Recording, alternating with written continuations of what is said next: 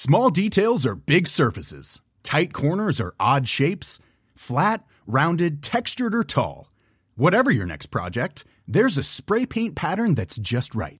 Because Rust new Custom Spray 5 in 1 gives you control with five different spray patterns. So you can tackle nooks, crannies, edges, and curves without worrying about drips, runs, uneven coverage, or anything else. Custom Spray 5 in 1.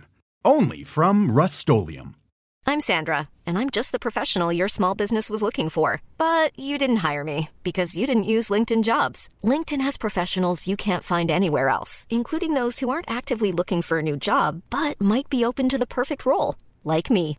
In a given month, over 70% of LinkedIn users don't visit other leading job sites. So if you're not looking on LinkedIn, you'll miss out on great candidates like Sandra. Start hiring professionals like a professional. Post your free job on linkedin.com slash people today.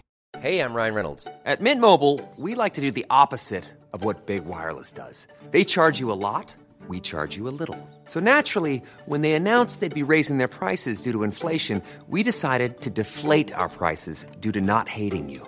That's right. We're cutting the price of Mint Unlimited from $30 a month to just $15 a month. Give it a try at mintmobile.com slash switch. $45 upfront for three months plus taxes and fees. Promo for new customers for limited time. Unlimited more than 40 gigabytes per month. Slows. Full terms at mintmobile.com. Two black guys with good credit. Today on Two Black Guys with Good Credit, we dug into the crates for a classic episode. We hope you enjoy it. Welcome to Two Black Guys of Good Credit, the show for the financially curious and financially knowledgeable. So, Big Sean, have you ever wondered why someone got a better deal on something than you? Or why sometimes when you ask for something, you normally just don't get it? Mm, I'm wondering where are you going with this today, Joe? Because this old man has some, I believe, some negotiating skills. Then wasn't I able to get to negotiate you to come on this show, Derek? Yeah, yeah, yeah. Nevertheless, I, the credit king, invited my brother from another mother, the negotiating king, Kwame Christian, to help break down the art of negotiating. Get ready to learn how to upgrade your negotiation skills. And guess what, Sean? I see where you're going with this. You think I don't got negotiating skills, so you brought in a ringer for me. Okay, okay, let's see what this Kwame Christian got. Okay, I get it. I'm just telling you, don't hate, negotiate. You're listening to Two Black Guys with Good Credit. Matt, take us to commercial. This sponsorship break is brought to you by Clean. Clean is a financial literacy program designed to educate youth in a fun and interactive way through class lessons, workshops, and web seminars. To bring it to a school or organization near you, please visit www.financiallyclean.com. Welcome back to Two Black Guys with Good Credit. We're here with Big Sean, the lady with the facts, and our guest, Kwame Christian. For those of you who don't know, Kwame is a negotiation consultant, TED Talk speaker, business lawyer, podcast, author. The list just goes on and on. I hope I'm not leaving anything out. If I am, please forgive me. But Kwame, go ahead and tell us a little bit about yourself. Yeah, man, it's uh, great to be here. Uh, the two most important things you missed, you you missed were father and husband, and so that's where I get the majority of my negotiation experience now. so it's good to be here. Well, I'm going to get right into it, Mr. Kwame, Mr. Competitor, Mr. Ringer on this show. My brother, I, I've seen a lot of people do different things, but this is the first time I'm meeting a negotiation consultant. How did a Caribbean man living in Ohio find his way in this field? Well, I, made it up. I just completely made this Love up. it. And it's funny because I, I kind of stumbled into this. I my degree was in psychology, and I always wanted to be a clinical psychologist. And um, somehow I lost my way, and I started to get into politics. And so I said, you know what? The best way for me to help people is to help as many people as I can. So if I become a politician and I can sway policy, that's a lot more efficient than just helping one person at a time through um, counseling. And so I got my psych degree, and then I did a dual degree with a Master of Public Policy and a law degree. And as I started to learn more about law uh, and politics, I started to like it less and less. and I, I was that guy who was being sworn in after passing the bar as a licensed attorney, asking myself what I wanted to be when I grew up. And so the thing that was interesting is while I was in law school, I'd uh, stumbled upon negotiation. I took this class, I fell in love with it because it was the first time I saw psychology in the law. I saw psychology used for a legal or business purpose. So I said to myself, I, I don't know what it is I'm going to do, but it has to include this. And so now I'm seeing an opportunity for me to help people when it comes to these difficult conversations because the way I see it, the best things in life lie on the other side of difficult conversations. But we have emotional and psychological barriers that prevent us from having these conversations. So I approach it from the inside out, helping people to overcome those fears so they can have those conversations and start to um, have the impact in the world that they see for themselves. And Christian, it's funny you should say that because, you know, I'm the lady with the, the history and the stats and the cold hard facts, right? Mm-hmm. So I looked up the definition of negotiation. And they said it's quite simply a discussion aimed at reaching an agreement. Mm-hmm. Now, someone like me, I'll tell you, when I think negotiation, it's angst, it's intimidation, it's stressful. But to read that definition, that quite simply, it's a discussion aimed at reaching an agreement. Like, I mean, that was kind of mind blowing for me. I mean, because because of what you just what you just mentioned right then and there. You know, being able to help people with their fears and everything else. Exactly. And that's the thing that people don't realize. Um, they think that they negotiate once or maybe twice a year. They're buying a house, they're buying a car, and hopefully they're negotiating their salary. Hopefully we get a chance to talk about that too. But, you know, the reality is we're negotiating every day, unless you're a, her- a hermit, right? Anytime you're Mhm. Interacting with people, you're negotiating. And really, when you think about just persuasion in general, every single conversation that we have has a persuasive bend. If we even talk about a movie that we watched recently, I'm not just the goal of my conversation isn't simply to alert you of the fact uh, that I watched a movie. I'm going to tell you whether I liked it, whether I didn't, and why you should feel the same way. And so when I stepped back and realized it, I had the same response as you. I said, "This is this is incredible because this skill, acquiring this skill, could be one of the most important things that we can acquire when it comes to strengthening our relationships with the people around us and getting what we want and deserve out of life." You know, you are so right, Kwame, because I, I always see, I see negotiating as a day to day activity as well, from negotiating with your kids, your peers, your family, etc. And I believe those that negotiate will have more control and drive to success. I mean, in other words, those that negotiate better have a greater chance of achieving success. Do you agree or disagree?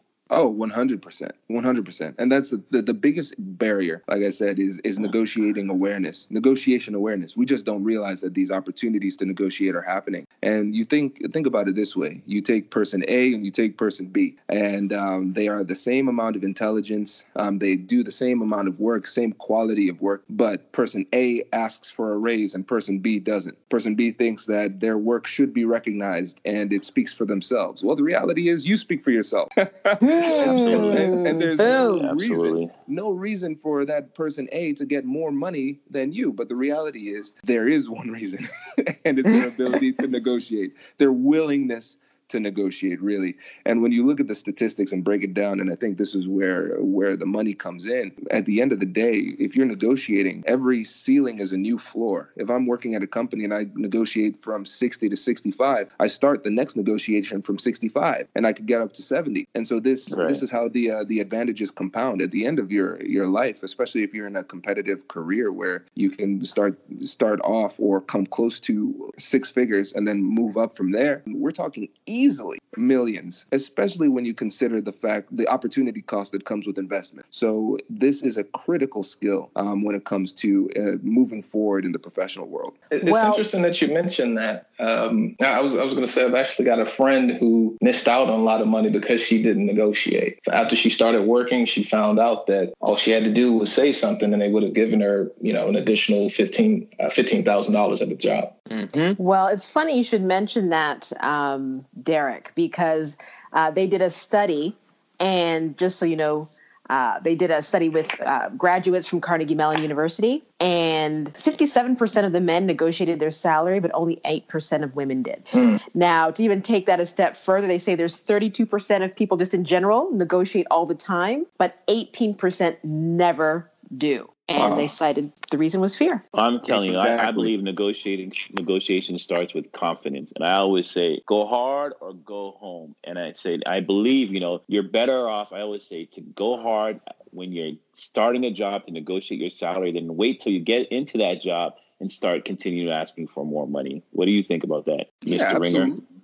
Absolutely. you know, just to to add on to um, Dion's point there, I'm a I'm a big time nerd, so I'll cite several books. Hopefully, remind me to cite my own book. you got it. um, but um, but the uh, book reference there is "Women Don't Ask" by Linda Babcock and Sara Laschever. They were the professors from Carnegie Mellon who did that research. And the other thing that they found was that even when women did ask, they their requests were significantly less aggressive. They asked mm. for less. Mm. And um, what you find is that one of the most powerful negotiating techniques is anchoring. And anchoring is when you make the most aggressive ask that you can reasonably justify. And that simple thing changes the reference point for the rest of the discussion. It makes you significantly more likely to get what it is that you want out of the out of the negotiation. I know maybe we can get more into tactics later, but I just wanted to throw that out there. That's one of the major reasons, one of the many reasons why we have a, a wage gap. But there is something that we could do about it in our own lives when it comes to the way that we negotiate, instead of having to wait for society to become equitable. Who knows how long that could take? I, I believe there's two types of negotiating: negotiating your personal life and negotiate negotiating your professional life, sorry, and negotiating your private life. What do you see as a difference between those two, Kwame? Nothing. oh, I love it. Nothing, and that's the problem. Um, people really overthink it. It just really comes down to the the willingness to have the conversations, and um, it's interesting for me for me, I um, I realize that I'm better at it professionally than I am personally, uh, because there's more at stake. I'm willing to walk away from anything in the real world, uh, in the business world, but there are relationships I can't lose in my personal right. life. And and that's the thing. One of the most difficult emotional barriers for people when it comes to negotiation is the feeling of need. If you feel like you need the deal, then you're going to make unnecessary concessions. So in the business world, um, I think about it with um, confidence. My definition of confidence is a general feeling of okayness with whatever the outcome. We get a deal, all right. If we don't get a deal, all right, I'm good. Now the issue when it comes to the personal life is that it's like I don't get a deal. Oh, my marriage. Right. yeah, you can't exactly do that. and, and, so that's why it, it's more difficult at home. And again, bringing bringing it back to the uh, gender issues within negotiation, it even applies at home because what we're finding now is that the uh, the significant portion of the relationships are dual income relationships now in today's age, right? But the issue is that the domestic responsibility responsibilities haven't been uh, diversified the same way that the portfolio has been diversified. So what that means is that when both the man and the woman have stress at work, the man comes home and relaxes, the woman comes home and works more, and so work mm-hmm. so home can be even more stressful. And so when you think about um, negotiating anything, shout out to the name of my podcast, Hey, hey. um, when you think about that, we don't just negotiate at work. You also have to negotiate with the people you love at home.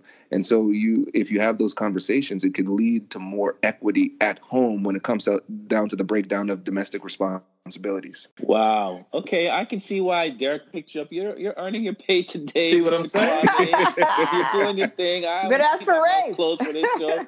Derek, Dion, I think we need to negotiate a little better here amongst ourselves as friends. Uh, okay. But hey, it's Kwame. It's two black guys with good credit. Don't hate, negotiate. Matt, take us to commercial.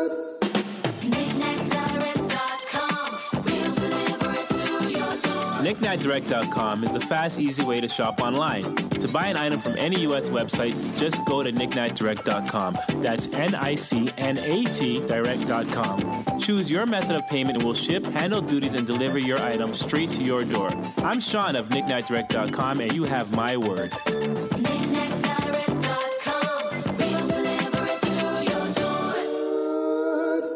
Welcome back to Two Black Guys with Good Credit, the show for the financially curious and financially knowledgeable. We're here trying to make sure that you don't hate, negotiate. We're here with Kwame Christian, and we're getting into some of our tips and tricks. Sean? Well, let's talk about leveraging. I love to leverage Kwame. Part of my negotiating tactic is always trying to figure out what I have from what I can get and what I can leverage. So, how important is leveraging when it comes to negotiating? It's critical. Um, and I think before you get into any type of negotiation, there needs to be an, an, an analysis of the power in the negotiation. What's the power dynamic look like? Who has the leverage and why? And simply put, when it comes to leverage, it's who needs the deal more. And the person who needs needs the deal more will be leveraged, right? Because if you need that, um, you're going to, you're going to be you're going to need to give more concessions in order to get that. And um, I have a free gift for you. Well, let me get, let me get a little deeper oh. with that because I'm let me go, Oh, yeah, go let ahead. me go a little one step deeper with that because I'm I'm when I'm sitting across the table with somebody, I'm trying to pull that the leverage to me and not give Mhm. it back and control the conversation and dictate the pace. Even though sometimes I maybe make them feel that they're controlling it, I'm giving them the control to take back the control. Does that make sense? 100%. Yeah. So when we're talking about controlling the conversation, there's one simple way to do it. And you all are doing a fantastic job of doing it right now. Because think about it. I'm on your show, right? I'm talking more than all of you because I'm the guest. You all are the host. You're asking me questions, I'm responding. And so in chess, there's a concept uh, called the initiative. The person who has the initiative is the person who's leading the dance. I'm making a move, and then the person responds to me. And that's where you want to be in chess. And the same Mm. thing with negotiation. So the way that you're leading this conversation is by asking questions. You you all are asking fantastic questions, and you're getting me to share. You're getting me to divulge information, and it creates an information asymmetry. As the conversation goes on, you learn more about me than I learn about you because I'm doing the talking. And so my goal in every negotiation is to maintain a 70-30 ratio. I call this the 70-30 rule, where I get the other side talking 70% of the time and I'm talking 30% of the time. And if I know if I'm doing that, that means I'm getting more information, which gives me more power.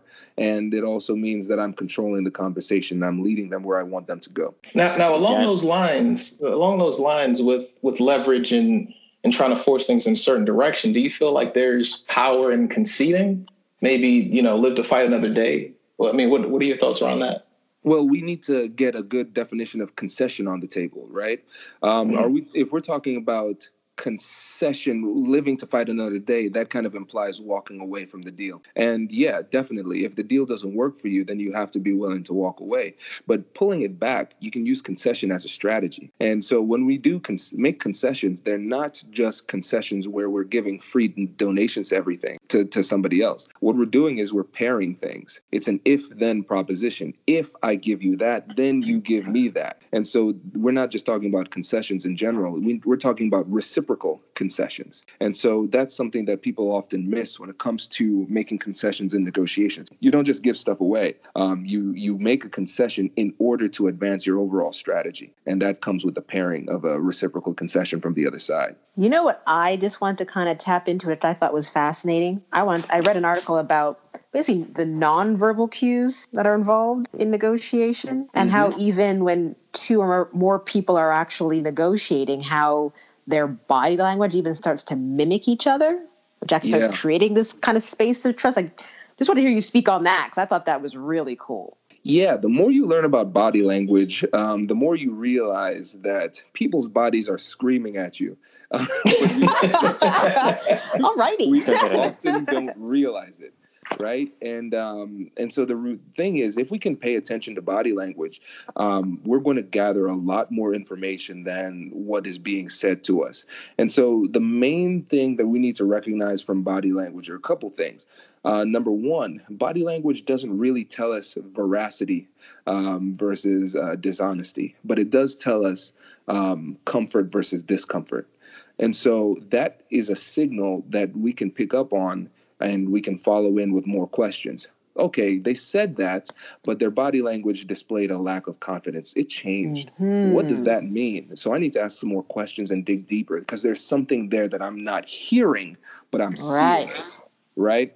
Uh, the other thing that's important to recognize, and th- I think this is the most important thing, is that we need to establish a baseline. So if this is the first time I'm meeting you, then I can't really make accurate reads when it comes to body language. So if somebody, I had a friend one time, um, because of his upbringing, his parents always told him to keep his arms crossed as a sign of humility. So he would literally walk with his arms crossed, arms folded. And so now that position just feels comfortable for him. But if you don't know that, you would look at him and say, "Oh, he's closed off. He's guarded. He's holding something back." But now that you understand, after a couple meetings with him, hey, his arms are always like that. I can't take anything from that that stimulus, right? And so, um, a book reference on that is "What Everybody Is Thinking" by Joe Navarro, FBI guy. Really, really great book. So if you really want to get deeper on that, uh, check that out, that book out. Well, make sure you don't look at my posture then. I, I don't want you to, to mimic me and I lose something. I'll tell you this, Kwame. It's funny that everything you're saying, like how I negotiate, how I think of things, is you know gets back to my competitiveness playing sports, playing basketball especially. Um, like when I when I step on a court, I size everybody up in my head. Oh, he's big. This is what I'm going to do to him. He's small. This is what I'm going to do to him. Or he can't shoot, and I look for weaknesses. So when I'm negotiating, going into a room, my competitiveness in me is sizing everybody up, building up my confidence, and then I'm listening to conversation and looking for places of weakness and places to attack. And I think, um, like you said, body language, posture, all that plays into my psyche. If I see somebody their body language isn't confident, I'm like, okay, this is the this is, could be possibly the weak link, and this is a person that I can kind of prey on. Does that make sense? Absolutely. And see, I'm I'm glad you're at a position in your life where you can step onto the basketball court and make reads because right now I'm at a I'm at a position where I step on the basketball court and I get injured instantly. Oh no, my knees are shot. My knees are shot. Let me not tell. My knees are shot. I play basketball in my head, but yeah, no, definitely a metaphor, not real life. You're, you're absolutely right. You're absolutely right, though. And it, the Harvard Business Review put out a really, really interesting article recently um, called How Being Nice in Negotiation Can Backfire. And it's fascinating, especially coming out of that school, because they were the champions of the win win collaborative style of negotiation. And this article seems to fly in the face of it. And um, what they found is that when you're more assertive, people negotiate less with you. There's less pushback. You get better mm-hmm. deals. And um, I looked at the article, looked at the research, and broke it down and realized that really what we want to do is we want to have a collaborative, friendly style of negotiation when it comes to the, um, uh, expanding the pie, which is the metaphor they use for being creative and creating value for both parties. So, say it's a salary negotiation. Um, let's talk about different things that I could provide for the company uh, if I join the team. Let's talk about different benefits, those type of things. We're creating more value for everything. But then when it comes to dividing the pie, this is the the value claiming part, part portion of it. That's when you need to be more assertive, less friendly, laughy, giggly, and just more assertive. And to your point, when it comes to you on the basketball court, you can see those weak links. When you go up against somebody and at the value claiming portion of the negotiation, if they're laughing and joking and sounding tentative, then you realize that's somebody that I can push. I can push them and they're going to be more flexible because just make, making this read, given the fact that we've entered the competitive stage of this negotiation and they're trying to still be friendly, I feel as though I can push that person more and get more concessions because they're more concerned about the relationship than getting value. And so we need to make sure that we're not giving off those same sides, those same signs, and we're being assertive when we need to, friendly when we need to, but also recognizing the potential weakness in the other side too. I want to say one thing. So you agree that being too nice is not a strategic, it's not a strong skill in negotiating. It's not something that's required because there's so many people that think that being overly nice is going to help negotiate a deal. Do you believe well, in that? I think what we need to do is we need to take a step back and figure out what the goal of the entire conversation is. And right. depending on the the conversation, it will require a different tone and and a different tone at different parts of the conversation. Um, it, think about it as a parent, and so you could just say being nice as a parent isn't required. And yeah, I mean that's definitely true, but you still want to have a good relationship with your kids, right? And right. so when it comes to discipline, that's when you start to you put on the Mufasa voice, right? Um, but then when uh, when you're building that relationship, you want your child to have the type of relationship that they're comfortable opening up to you and sharing information. So as you're building the relationship with the other side, you want to be friendly. Like the voice that I'm talking to you now, like how I sound now is the same. Your friendly voice. Contact. Yeah, this, this is It is. Nice, no, just. Nice, I'm, a nice I'm waiting for your ass. Yeah. and, and this is is, and I'll be honest, this is how I sound in my negotiations. I, I crack jokes and things like that. But then when we start to come down to the numbers, that's when it gets serious because I'm, I'm setting people up um, because I want them to feel comfortable giving me information. If I'm asking mm-hmm. questions, mm-hmm. when your guard is down, you're more likely to give me information. You're but, disarming them early. Okay. Exactly. But then when it comes to the time where I'm saying, hey, this is the deal, this is my offer, and especially when it comes to putting boundaries, no, I absolutely can't do that. And here's why. That's when it gets a lot more serious, a lot more assertive, and um, a lot less friendly. Not unfriendly, but at that point, we're down to business, and I need to make sure that they don't read any flexibility into what I'm saying because your tone can negate a lot of the pushback that you could receive in the conversation. Mm. And don't be afraid of that dead space, right? That quiet moment. Oh, that's that huge. Feels like hours. it feels like hours. Listen, so I was in a mediation one time, and the longest I waited in a negotiation um, in silence after saying something was, I think it was 43 seconds. Wow. And Wow. the only reason I was able to withstand that painful um, dead space was I said, I counted and I said to myself, Kwame, if you make it through this, it will be the best story for your negotiation Oh, podcast. Now, did you just stare at him the whole time? Did Did you guys just lock eyes and not say anything? How did? Because people people seem to have a fear of that if they're face to face with someone and to not say anything. So set the stage a little bit. What you know? Did you lock eyes with them and you know you guys had to stare off and make faces or something? How did it work exactly? No, not like that. And so um, the thing is, when you are trying to um, think about the the goal of establishing dominance, there's some subtle ways to do it. Like for instance, like I mentioned earlier, asking questions. That's how you're controlling the conversation, right? Some people who are less nuanced, they, they might establish dominance by maintaining awkward levels of eye contact. And I mean, that's a really obvious way of trying to assert dominance over somebody. And when it's really obvious, then it invites obvious pushback, right? But if you do it in a way that's more subtle, like asking questions, it seems collaborative. So you go along with it. There's less pushback. So I didn't want to lock eyes with him. So you, typically you lock eyes for three to four seconds, then you look away. I never look down because looking down is a sign of submission. Ah, look, uh-huh. look, to the, Sign of look to the weakness, side or look up. Um, That's I hood like- conversation you having there. You don't. That's you talking like you from the hood. You don't look. You, look, you not look down. Never look down. You down. Get Never you look shot. down. exactly. So when I'm when I'm having those moments of silence, um, I pass the time by pretending to write notes. I, be- if you're in the business smart. negotiation, nobody's going to malign you for taking notes. It's like, hey man, stop taking so many notes. No. Nobody's going to say that. It's always seen as a legitimate move. And so I'll just, you know, write down some notes and and let the thing go. Now, if it's something, if they're waiting for me to say something, I'll lock eyes for about three to four seconds, look up and think, show them that I'm processing. And what's interesting though is that oftentimes people will fill that silence with words. I want people to talk. Right. Well, You uh, know, one so thing my lawyer, I, I remember my lawyer would always say to me when we went to court for anything. She would always say, you know, when when things are going your way, you need to shut up, silent, Yep. because sometimes you'll talk yourself right out of a deal. You know, So Exactly. you silence is good. You know, and and that's it's, if you know if you put you put your work in and you said everything you need to say, you just got to tally it over and see what they come back with. I, Some Exactly. people just keep talking, talking. Sometimes over talking is an insecurity. Yeah, well, think about it. Let's dig deeper into this. Let's get nerdy for a moment, talk about it psychologically. Um, if you are a person who has less power in the negotiation and you see yourself as lower because you're insecure, then you're going to constantly be trying to convince other people of your value because you're trying to Oh. convince yourself of your value, right? Mhm. So if I'm a, a young up and coming tech person and I get a somehow score a meeting with um, Jeff Bezos or Bill Gates or something like that. You know, if I'm in that meeting, Bill Gates isn't going to be explaining why he has a, a valid place in the tech industry. It is what it is. It's well understood.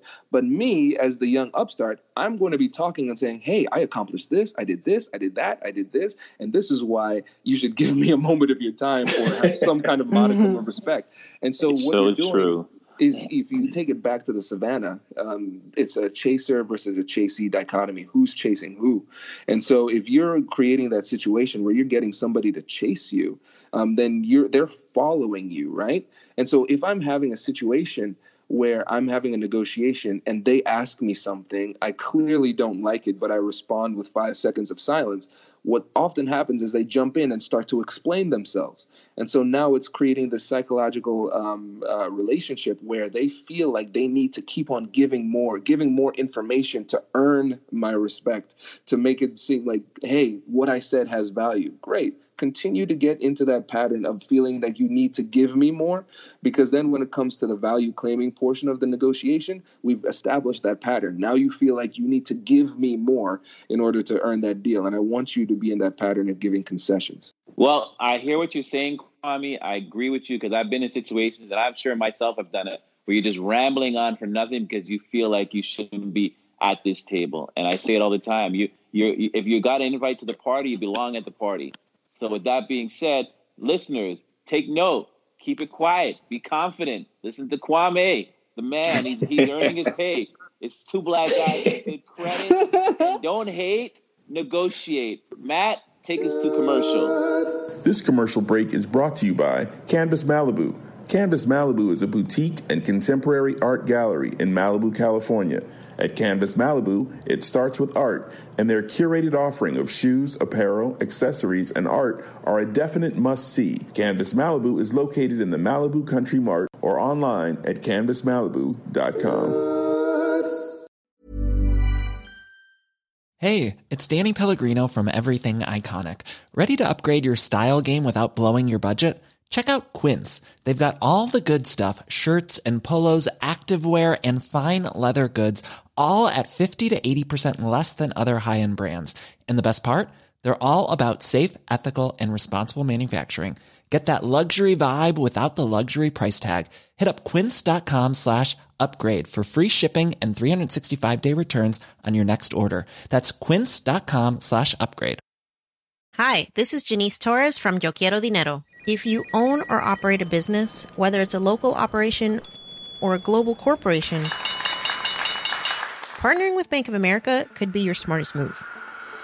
By teaming with Bank of America, you'll enjoy exclusive digital tools, award winning insights, and business solutions so powerful you'll make every move matter. Position your business to capitalize on opportunity in a moment's notice. Visit bankofamerica.com slash banking for business to learn more. What would you like the power to do? Bank of America NA, copyright 2024. I'm Sandra, and I'm just the professional your small business was looking for. But you didn't hire me because you didn't use LinkedIn jobs. LinkedIn has professionals you can't find anywhere else, including those who aren't actively looking for a new job but might be open to the perfect role, like me. In a given month, over 70% of LinkedIn users don't visit other leading job sites. So if you're not looking on LinkedIn, you'll miss out on great candidates like Sandra. Start hiring professionals like a professional. Post your free job on linkedin.com/people slash people today. Two black guys with good credit. Welcome back to Two Black Guys with Good Credit. You're listening to Don't Hate, Negotiate. So we're here with Kwame Christian and Kwame. Right now, we're going to do our speed round. So we're going to ask you a couple questions. We're looking for concise answers here, so something short, some quick takeaways. Okay, you ready? Sounds like a plan, my man. Okay, all right. So, what would you do if you had to negotiate a car loan or lease with a pushy salesperson? I would leave and find another one. I'm with him. Yeah. Okay. So my my strategy there is to find the car that I want, call every dealer with the best price, and then say, "Hey, I'm going to go to the one with the best price," and say, "What is the best offer that you can give me right now?" Narrow it down to the best two, then go in person and say, "Hey, I'm going with this other person unless you get a better deal," and have them bid against themselves. If they're pushy, it doesn't matter because they're going to be competitive and they'll want to win. Nice. Great. Nice. All right. Drop I the got mic. thi- All right, Kwame. How about this one? You're negotiating with your spouse. You want to save more, but they want to spend less. And at the same time, you're trying to convince them to take a vacation. Mm, so I want to spend more, they want to spend less. Um, what I would do is I'd ask questions to figure out what it is that they really want, because it's not that people want to s- save money. There- There's nobody's excited about saving money. It's saving money for a specific purpose. So I'd find a way to get to that specific purpose that they want while still getting what I want. So I would come up with a strategic plan that allows them to win, but also allows me to get what I want out of this deal. So maybe it's saving later, spending now. Oh, okay. All right, all right, all right, Mr. Ringer. All right, all right. Okay, Taking why Derek, you notes. brought him in Taking now. lots of notes. I'm just saying, man. I'm just I saying. thought I was negotiating man, but okay. Take a little backstep. But I got a tough one for you here, Mr. Mr. Ringer here. Since I'm the real estate guy and I'm always negotiating a price with a seller, I'm, I'm negotiating with the purchaser. What advice do you have for me, big guy? Always use anchoring. So like i said this is the the most aggressive offer that you can reasonably make. So the test that you want to use is the because test. If you can't finish this sentence i'm asking for this because then that means that you don't have a good enough offer. So take the offer that you plan on making first of all, and you want to make it first before they make an offer, and take it and make it a little bit more aggressive, but not too aggressive to the point where they you lose credibility and start the negotiation off there.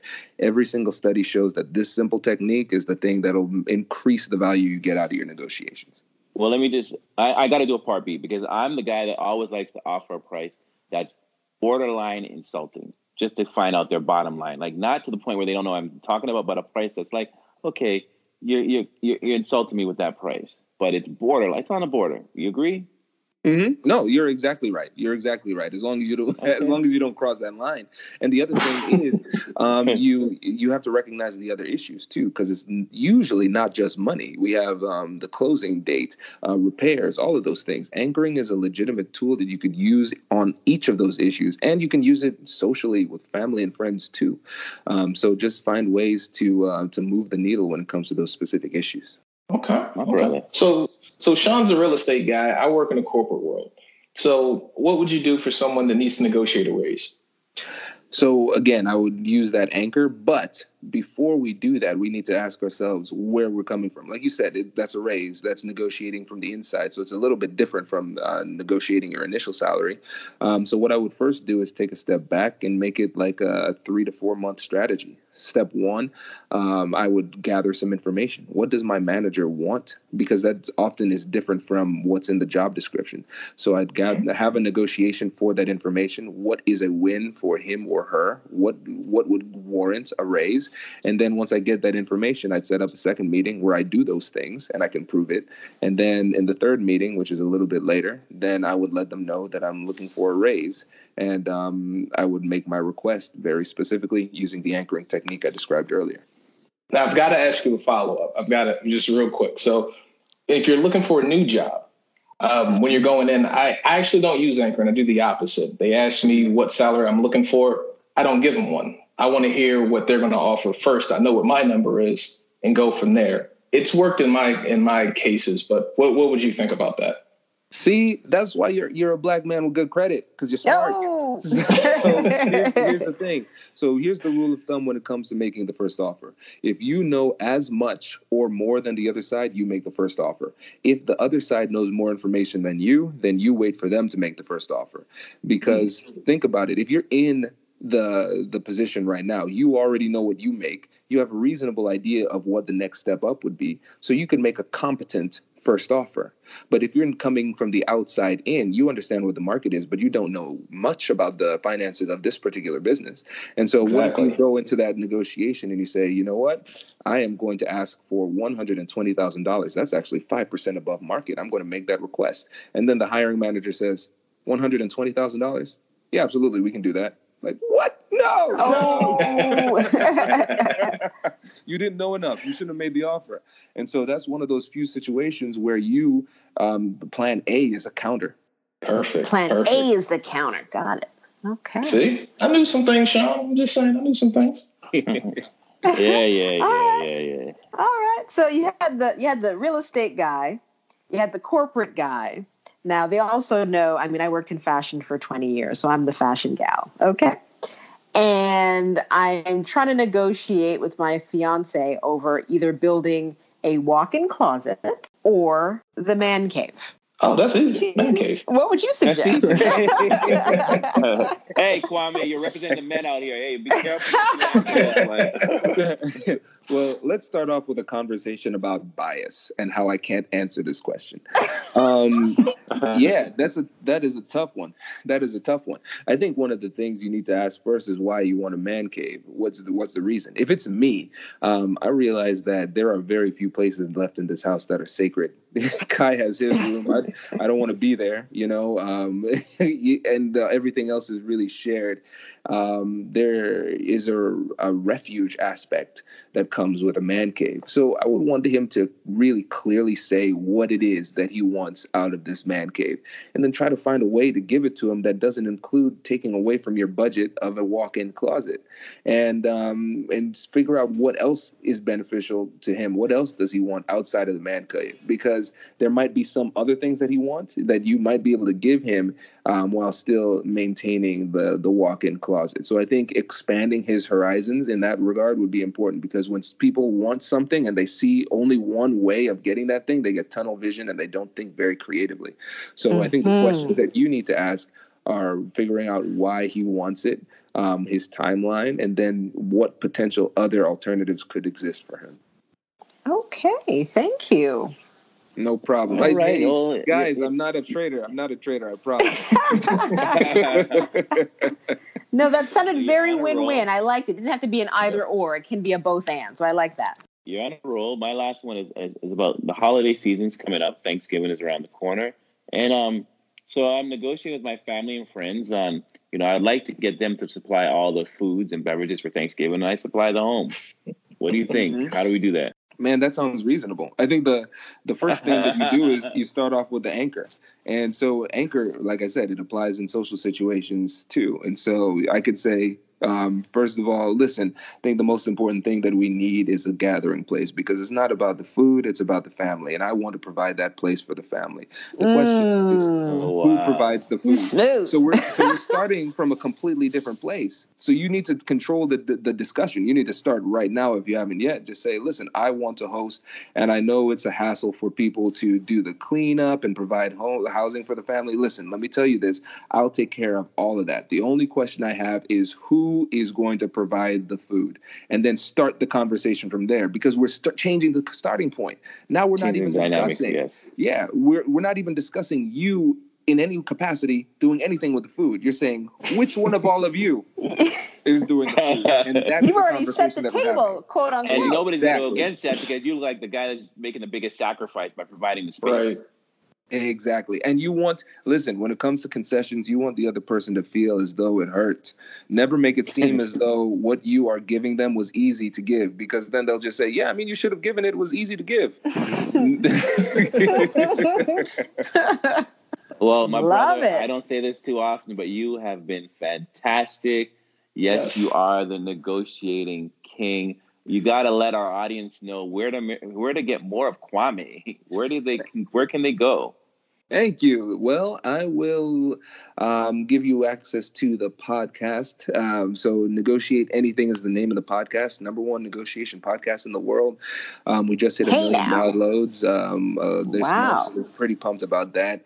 And um, also, I have a book called Nobody Will Play With Me. It's all about confidence in conflict figuring out how you can um, get that confidence to have the difficult conversations, start to get more of what you want out of life, and um, also free guides. Um, if you go to the website americannegotiationinstitute.com slash guide, you can get a free negotiation guide that has you helps you to systematically prepare for your negotiation. A general business negotiation salary negotiation and conflict resolution guide all in one and you can get that for free on the website and we love free around here. and any handles or anything? Yeah, LinkedIn um, is the best place to reach me. I'm on Instagram uh, as well, Kwame uh, underscore Christian, but LinkedIn is the best way to get in touch with me. And um, I also share a lot of video content on LinkedIn as well. And he does respond. That's how I met Kwame, just so you know. He is very, very approachable and just amazing. So thank you so much for everything you brought to our show today. My and pleasure. Yes, it was amazing. Um, and if you guys want, you know, have any more questions you want to send in, please email us your questions at tbgwgc at gmail.com. Follow us on Facebook, Instagram, and Twitter at Two Black Guys Good Credit. And don't forget to leave us a five star review to make it easier for others to find us. Like Chuck Gibb, who said, First off, I love the vibe and friendly conversational tone. They provide quality, real world advice with engaging action items. Must, a must for the up and coming investor as well as a seasoned professional. I guess I'm somewhere in between. Well, thank you, Chuck Gibb. We love you. And my name is Dion Nichols, the lady with the history, the stats, and the cold hard facts. And I'm out. I'd like to thank Kwame for coming on today. I learned so much. I'm not going to lie to you. I thought my negotiation skills were good for the things that I need to do. Blew it completely out of the water. I'm definitely listening to all your stuff, man. I've, I've definitely learned a lot today. Um, we learned that the most important thing in negotiation is to make an attempt. A wise man once said, Don't fear negotiation and don't negotiate out of fear. When opportunity knocks, make sure you're there to answer the door. I'm Derek Poe, the credit king, aka the younger half of two black guys with good credit, signing off. Kwame was fantastic. I wish I had a more exciting bottom line or takeaway than I can from what Kwame provided through this whole show. But I guess my takeaway would be learn more about negotiating. Go to his website, follow him, and get, get more information because I learned a lot of strategic things just by listening to him today. So I'm hooked. So get more. That's my bottom line. Kwame, once again, thank you for coming on the show. I'm Sean from Two Black Guys with Good Credit. Keep your money where it belongs in your damn pocket, people. And I, I'm out. Planning for your next trip? Elevate your travel style with Quince. Quince has all the jet setting essentials you'll want for your next getaway, like European linen, premium luggage options, buttery soft Italian leather bags, and so much more. And is all priced at 50 to 80% less than similar brands. Plus, Quince only works with factories that use safe and ethical manufacturing practices. Pack your bags with high-quality essentials you'll be wearing for vacations to come with Quince. Go to quince.com/pack for free shipping and 365-day returns. Hi, this is Janice Torres from Yo Quiero Dinero. If you own or operate a business, whether it's a local operation or a global corporation, partnering with Bank of America could be your smartest move. By teaming with Bank of America, you'll enjoy exclusive digital tools, award winning insights, and business solutions so powerful you'll make every move matter. Position your business to capitalize on opportunity in a moment's notice. Visit bankofamerica.com slash banking for business to learn more. What would you like the power to do? Bank of America NA, copyright 2024. Mom deserves the best, and there's no better place to shop for Mother's Day than Whole Foods Market. They're your destination for unbeatable savings, from premium gifts to show-stopping flowers and irresistible desserts. Start by saving 33% with Prime on all body care and candles. Then get a 15-stem bunch of tulips for just $9.99 each with Prime. Round out Mom's menu with festive rosé, irresistible berry chantilly cake, and more special treats. Come celebrate Mother's Day at Whole Foods Market.